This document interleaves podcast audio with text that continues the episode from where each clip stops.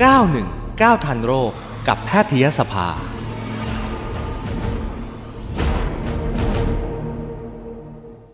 มาเลยค่ะ ในช่วงของ 919 ทันโรคกับแพทยสภานะคะ วันนี้ค่ะ เราพูดคุยกับนายแพทย์ภาสกรบัญชัยจิรบุญนะคะ คุณหมอเป็นผู้ช่วยเลขาธิการแพทยสภา และก็คุณหมอเป็นผู้เชี่ยวชาญ สาขาอายุรศาสตร์มะเร็งวิทยา ศูนย์ความเป็นเลิศด้านมะเร็ง โรงพยาบาลพระปกเกล้านะคะ และราชวิทยาลัยอายุรแพทย์ แห่งประเทศไทยด้วยค่ะ ตอนนี้คุณหมอพร้อมนะฮะสวัสดีคุณหมอค่ะ สวัสดีครับนัทวันครับ ค่ะขอบคุณคุณหมอและผู้ชผู้ฟังทุกท่านนะครับค่ะขอบคุณคุณหมอมากเลยเนาะคุณหมอนี่โอ้โหภารกิจเยอะนะ แต่ก็ยังสละเวลามาพูดคุยกับเรานะคะ วันนี้เราจะคุยถึงเรื่องมะเร็งปอดคุณหมอ โรคนี้นี่เป็นโรคที่คนไทยเราเป็นเนี่ยแล้วก็เสียชีวิตในอันดับต้นๆด้วยใช่ไหมคะใช่ครับ ติดอันดับหนึ่งถึงสามตลอดเลยครับสำหรับตัวมะเร็งปอดของคนไทยครับอืมจริงๆก็ทั่วโลกด้วยนะครับดังนั้นเดือนนี้เนี่ยครับเดือนพฤศจิกายนเนี่ยเป็นเดือนที่ทั่วโลกนะครับ เราจะต้นการรณรงค์เรื่องเรียกว่าเป็น World Lung Cancer Awareness มันนะครับ ก็คือเป็นเดือนที่เราทำให้ทุกท่านได้เห็นว่ามะเร็งปอดเนี่ยเป็นปัญหาทางสุขภาพนะครับค่ะที่อ่าอยู่กับเราเป็นระดับต้นๆ แล้วก็จริงๆแล้วเนี่ยเป็นอ่าภาระทางสุขภาพด้วยความหมายว่าถ้าเป็นแล้วเนี่ย จะเป็นภาระให้กับทั้งตัวเราครอบครัวแล้วก็ทางสังคมนะครับ เพราะว่าค่าใช้จ่ายสูงนะครับ แล้วก็การผ่าตัดบางทีตัวโรคเนี่ยอาจจะมีโอกาสกลับมาได้ครับค่ะอยู่แล้วครับอืมไม่เฉพาะประเทศไทยเราใช่ไหมคะทั่วโลกเลยเหรอคะทั่วโลกเลยครับ แต่ว่าสาเหตุที่เกี่ยวข้องเนี่ยอาจจะมีความแตกต่างกันนิดนึงอ๋อนะค่ะว่าอืมทางภาคปกติพวกเราเนี่ยมักจะได้ยินคำว่าโอเคสูบบุหรี่นะ ถึงจะค่ะเป็นมะเร็งปอดนะครับ แต่ว่าในนี้คือเป็น concept เดิมครับอืม concept ปัจจุบันเนี่ยก็คือว่าถ้าในภาคที่เป็นภาคตะวันตก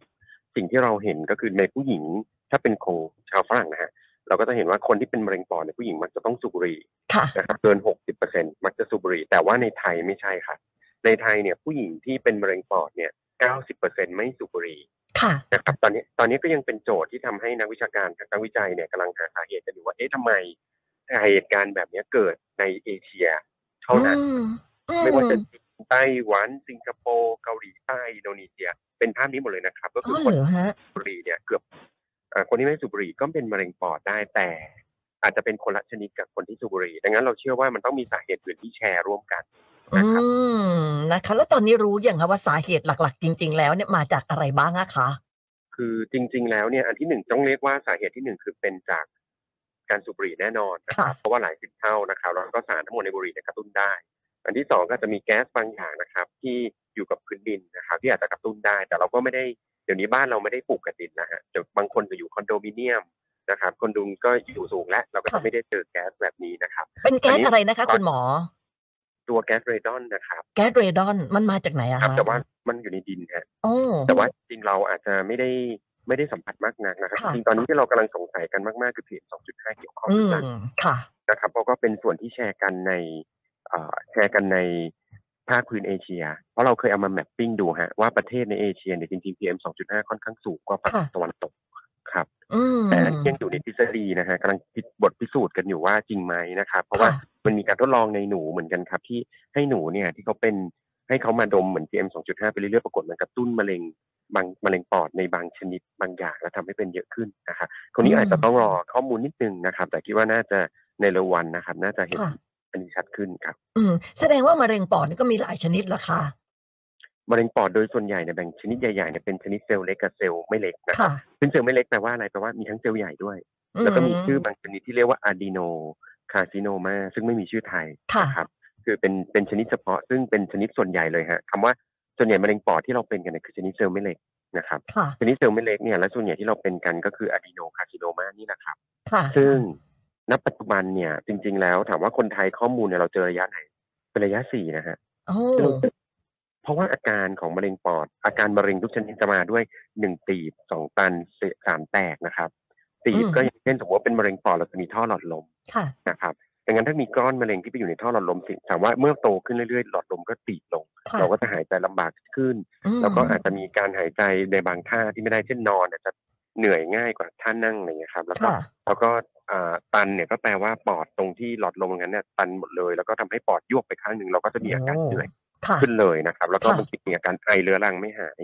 อืมสามก็คือแตก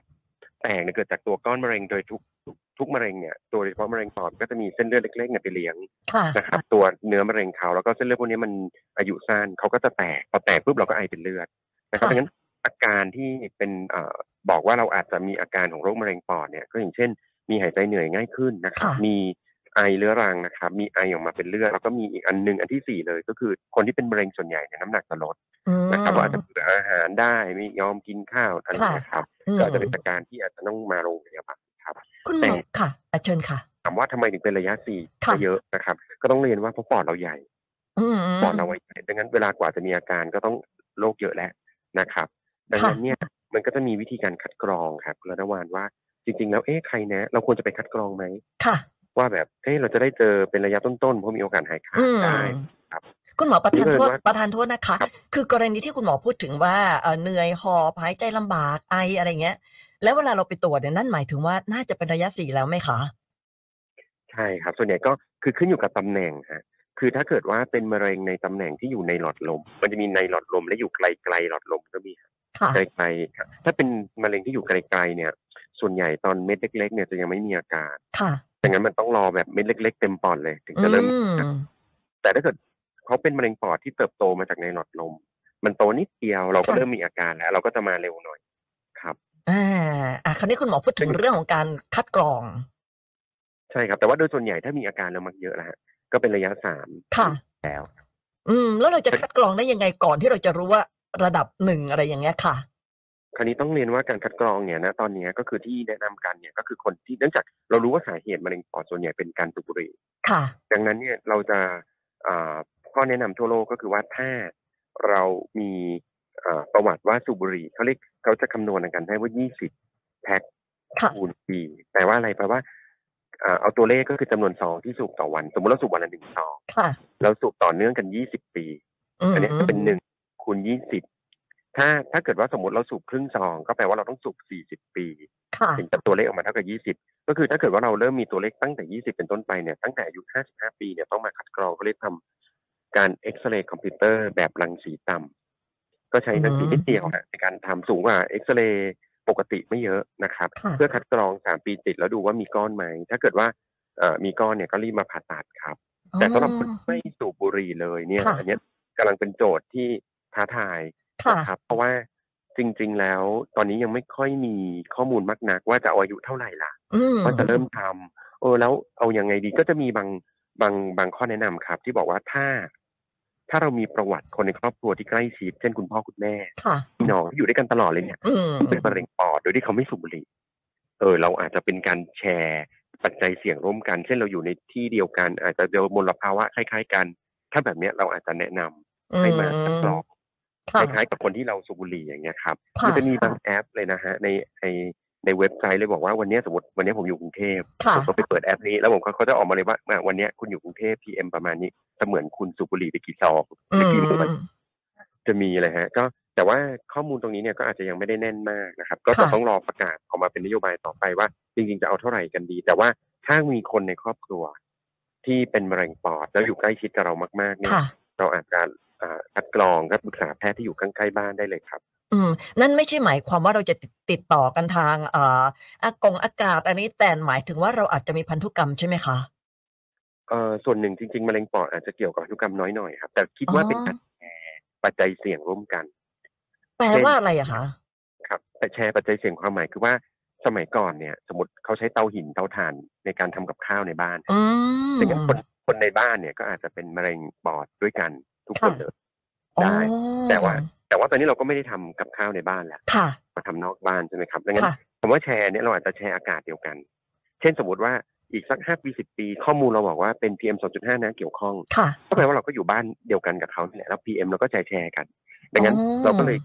เราก็เลยคิดว่าถ้าในณปัจจุบันเนี่ยถ้าคนในครอบครัวของเรา มีคนที่ไม่สูบบุหรี่เลยค่ะแล้วเป็นมะเร็งปอดดังเนี้ย แปลว่าเราอาจจะแชร์ปัจจัยเสี่ยงร่วมกันก็อาจจะต้องไปคัดกรองอ๋ออาจแต่จะข้อจุดแนะนำทูบไหว้พระอะไรอย่างนี้ก็ได้ใช่ไหมคะอ่าน่าจะเป็นไปได้แต่ว่าต้องเยอะพอสมควรเลยฮะอาจจะต้องอยู่อ่าใกล้เจ้าหรืออะไรเงี้ยครับ ค่ะแต่แต่ว่าทั้งนี้จริง ๆ ข้อแนะนำที่เป็นสากลนะครับ ก็คือต้องเริ่มที่สูบบุหรี่ก่อนอ่าก็ค่ะเกินเจยี่สิบที่บอก แล้วก็เริ่มต้นที่อายุ55ปีอืมไปคัดกรองการทำเอ็กซเรย์คอมพิวเตอร์แบบรังสีน้อยนะครับ จะได้ไม่อืมกลัว นะครับ แล้วก็รังสีน้อยเราก็พอเห็นก้อนแล้วครับถ้ามีคุณคุณหมอพูดถึงคอมเอ่อเอ่อเอ็กซเรย์ด้วยคอมพิวเตอร์รังสีน้อย แล้วปกติเวลาที่เราไปตรวจสุขภาพประจำปีอะค่ะ ที่เราไปเอ็กซเรย์ไอ้แบบนั้นเนี่ย มันไม่พอเหรอคะ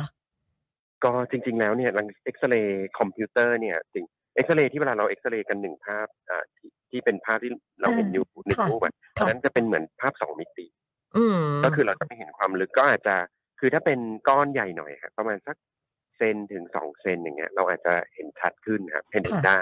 แต่ถ้าเป็นเอ็กซเรย์คอมพิวเตอร์รังสีต่ำเนี่ยบางทีระดับมิลลิเมตรเนี่ยก็เริ่มเห็นแล้วนะครับอืมก็อาจจะละเอียดขึ้นครับ ดังนั้นในข้อแนะนำของทั่วโลกเขาก็เลยอยากให้ทำเป็นไปได้ก็ทำรังสีเอ็กซเรย์คอมพิวเตอร์รังสีต่ำครับสำหรับคนที่เสี่ยงเท่านั้นหรือว่าทุกคนควรจะคัดกรองแบบนี้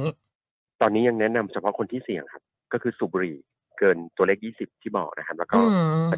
ความเสี่ยง อ่าก็คือคนในครอบครัวเป็นมะเร็งปอดทั้งที่ไม่ได้สูบบุหรี่ครับ อืมค่ะ คุณหมอพูดถึงอาการเมื่อสักครู่นี้อะค่ะ มันมีโรคอื่น ๆ ที่อาการคล้าย ๆ อย่างที่คุณหมอพูดไหมคะเหนื่อยหายใจลำบากไออะไรแบบเนี้ยค่ะ มีครับ เช่น อ่าเป็นภาวะหัวใจวายค่ะนะครับเช่นน้ำท่วมปอดก็มีนะครับวัณโรคปอดก็มีอ๋อนะครับแต่ว่าแต่ว่าอาการเหล่านี้เนี่ยไม่ว่าจะเกิดกับโรคอะไรเนี่ย มันถือเป็นความผิดปกติ เราต้องค่ะหาแพทย์เพื่อไปดูว่าจริงๆแล้วเราเป็นอะไรกันแน่ นะครับอืมแล้วก็ถ้าเป็นวัณโรคปอดก็รักษาหายขาดนะครับค่ะเป็นอ่าถ้าถ้าเราโชคดีสมมุติว่าเราเป็นมะเร็งปอดในระยะต้น เราไปผ่าตัดก็หายขาดเหมือนกัอ๋นอค่ะ ครับอืครับมแล้วก็ถ้าเป็นอ่าหัวใจวายสมมติว่าเรามีหัวใจขาดเลือดนะครับแล้วทำให้หัวใจบีบน้อยลงค่ะเราไปตรวจเขาก็จะได้เอาไปสวนหัวใจทำบอลลูน หัวใจก็อาจจะกลับมาคืนดีได้ นะครับ อืม แล้วการวินิจฉัยโรคของคุณหมอล่ะคะ ที่จะตัดออกไปทีละโรคทีละโรคอย่างนี้เนี่ยวินิจฉัยยังไงอะคะการวินิจฉัยโดยหลักเนี่ย ก็อาจจะต้องถ้าไปด้วยเหนื่อยเราก็อาจจะต้องทำเอ็กซเรย์คอมพิวเตอร์ที่ไม่ใช่รังสีต่ำแล้วนะฮะค่ะเป็นเอ็กซเรย์คอมพิวเตอร์รังสีปกติ แล้วก็อาจจะฉีดสีเข้าไปนะครับฉีดสารทึบรังสีเพื่อจะดูว่า มีก้อนไหมแล้วก้อนนี้เนี่ยมันกินสารนี้ด้วยไหมอืมนะครับแล้วก็มีต่อมน้ำเหลืองไหมมีอะไรอย่างเงี้ยครับเพื่อช่วยค่ะแล้วก็แต่ถ้าเป็นโรคหัวใจเนี่ย ปกติเราก็อาจจะเอ็กซเรย์ดูถ้ามีน้ำเราต้องดูดน้ำออกมาดูว่าไอ้น้ำที่ตัวที่ทำให้เกิดน้ำเนี่ย เป็นจากหัวใจหรือว่าเป็นจากน้ำท่วมปอดหรือว่าเป็นจากตัวมะเร็งสร้างน้ำขึ้นมาครับ อืมค่ะ คุณหมอบางคนเนี่ยเขาก็ดูแลสุขภาพดีนะคะ หลีกเลี่ยง PM 2.5 บุหรี่ไม่สูบอะไรเงี้ย กับคนบางคนเนี่ยเขาก็สูบบุหรี่เยอะ แต่ทำไมคนที่แบบดูแลสุขภาพดีเนี่ย มันเป็นแต่คนที่สูบบุหรี่ไม่เป็น อันนี้เนี่ย มันจะบอกได้ไหมคะว่าจะมีปัจจัยอะไรอื่นอีกไหมที่ซ่อนอยู่อะค่ะ มีปัจจัยหนึ่งที่ทุกคนเลี่ยงไม่ได้เลยครับ ก็คืออายุอ๋อเพราะว่าเราอายุขึ้นเยอะขึ้นทุกวันต้องเรียนว่าปัจจัยหนึ่งที่เราเปลี่ยนแปลงไม่ได้คืออายุ ซึ่งเราก็จะพบว่ามะเร็งเกือบทุกชนิดเลยเนี่ย เราจะเจอประมาณ แล้วแล้วแต่ชนิดแล้วกันนะครับค่ะแต่ว่ามะเร็งที่เรามักเจอมะเร็งปอดจะตัวเลขอยู่ประมาณสักเลขห้าสิบอืมนะครับ ดังนั้นไม่ว่าจะสูบบุหรี่ไม่สูบบุหรี่เนี่ยคือสูบบุหรี่เขาอาจจะเสี่ยงเยอะขึ้น แต่คนไม่สูบไม่ใช่ไม่เสี่ยง ค่ะ ครับเพราะทุกคนมีปัจจัยเสี่ยงอยู่ในตัวอยู่แล้วครับอืมค่ะ มีคุณคนเดินป่าถามมานะคะ บอกว่ามีอาการเจ็บแน่นหน้าอกเวลานอน เหมือนกับหายใจไม่อิ่มอะค่ะ พอจะหลับเนี่ยมันจะสะดุ้งเหมือนกับหยุดหายใจ อยากทราบว่ามีความเสี่ยงที่จะเป็นมะเร็งปอดไหมคะจริงๆ ฟังจากอาการเหมือนโรคภาวะหยุดหายใจขณะนอนหลับ นะครับอ๋อก็เรียกว่าเป็น obstructive sleep apnea นะครับ ก็คือคนเราปกติเวลานอนเนี่ยอ่าต้องเรียนอย่างนี้ครับว่าเวลาเรานอนเนี่ยมันจะเกิดภาวะหนึ่งก็คือร่างกายเราที่เวลาเราเรียก PM อะฮะค่ะก็คือเป็นภาวะ PM ก็คือร่างกายขยับไม่ได้อ๋อซึ่งซึ่งเป็นตอนนั้นเนี่ย มันก็จะตัวตัวตัวเพดานของเราก็จะอ่าลิ้นเราก็จะตกค่ะไปไปอุดอ่าไปอุดท่อทางเดินหายใจเราอะค่ะแป๊บหนึ่งแต่ร่างกายทุกคนนะฮะ จะมีภาวะที่เรียกว่าเหมือนเราเวลาเรากั้นหายใจใต้น้ำเรากั้นได้ไม่ไม่ตลอดหรอก เดี๋ยวค่ะพอเราไม่ไหวเราก็จะผุดขึ้นมาอืหายใจมค่ะเหมือนกันเลย ก็ในเมื่อมีลิ้นตกไปอุด แล้วเดี๋ยวพอออกซิเจนต่ำนิดนึงเราก็จะสะดุ้งตื่นอันนี้เป็นภาวะที่เขาเรียกภาวะอุดกั้นหายใจขณะนอนหลับ obstructive sleep apnea ซึ่งอันนี้รักษาหายขาดได้นะครับอ๋อก็ให้ไปให้คุณหมอเขาตรวจแล้วก็เป็นโรคที่เขาเรียก silent killer เป็นฆาตกรเงียบอ๋อ เพราะเราคิดว่าไม่มีอะไร เราก็นอนกลนมาตั้งแต่เด็กนี่ค่ะปรากฏว่าโรคเนี้ยสัมพันธ์กับโรคเยอะฮะอ๋อสัมพันธ์กับโรคหัวใจขาดเลือดสัมพันธ์กับอ่าภาวะสมองเสื่อมสัมพันธ์อืมอ่าโรคหัวใจที่อาจจะบีบได้น้อยลงเนี่ยครับค่ะเป็นไปได้ซึ่งถ้าเกิดมีภาวะแบบนี้แนะนำว่าต้องไปตรวจเหมือนกันครับ เพราะว่าอ่าโรครักษาจริง ๆ ไม่ยากครับค่ะ แหมจริงนะครับๆจริงๆมีคำถามอีกเยอะเลย แต่ว่าน่าเสียดายเวลาหมดคุณหมอเวลาน้อยเหลือเกิน โอกาสหน้าคงได้คุยกันอีกนะคะ วันนี้ขอบคุณมากๆค่ะนายแพทย์ภาสกรวันชัยจิระบุญนะคะ คุณหมอเป็นผู้ช่วยเลขาธิการแพทยสภา และผู้เชี่ยวชาญสาขาอายุรศาสตร์มะเร็งวิทยา ศูนย์ความเป็นเลิศด้านมะเร็ง โรงพยาบาลพระปกเกล้าและราชวิทยาลัยอายุรแพทย์เอ่อแห่งประเทศไทยนะคะวันนี้ขอบคุณคุณหมอมาก ๆเลยนะคะ ครับผมได้ครับ สวัสดีค่ะครับส วัสดีครับ ค่ะ ค่ะ ก็ได้ความรู้เนาะ แต่ว่าน่าเสียดายเวลาน้อยนะคะ อะเดี๋ยวอังคารหน้าค่ะ จะเป็นเกี่ยวกับเรื่องอะไรติดตามได้ใหม่ในช่วงของ 919ทันโรคกับแพทยสภานะคะ วันนี้บ๊ายบายก่อนนะคะ 919ทันโรคกับแพทยสภา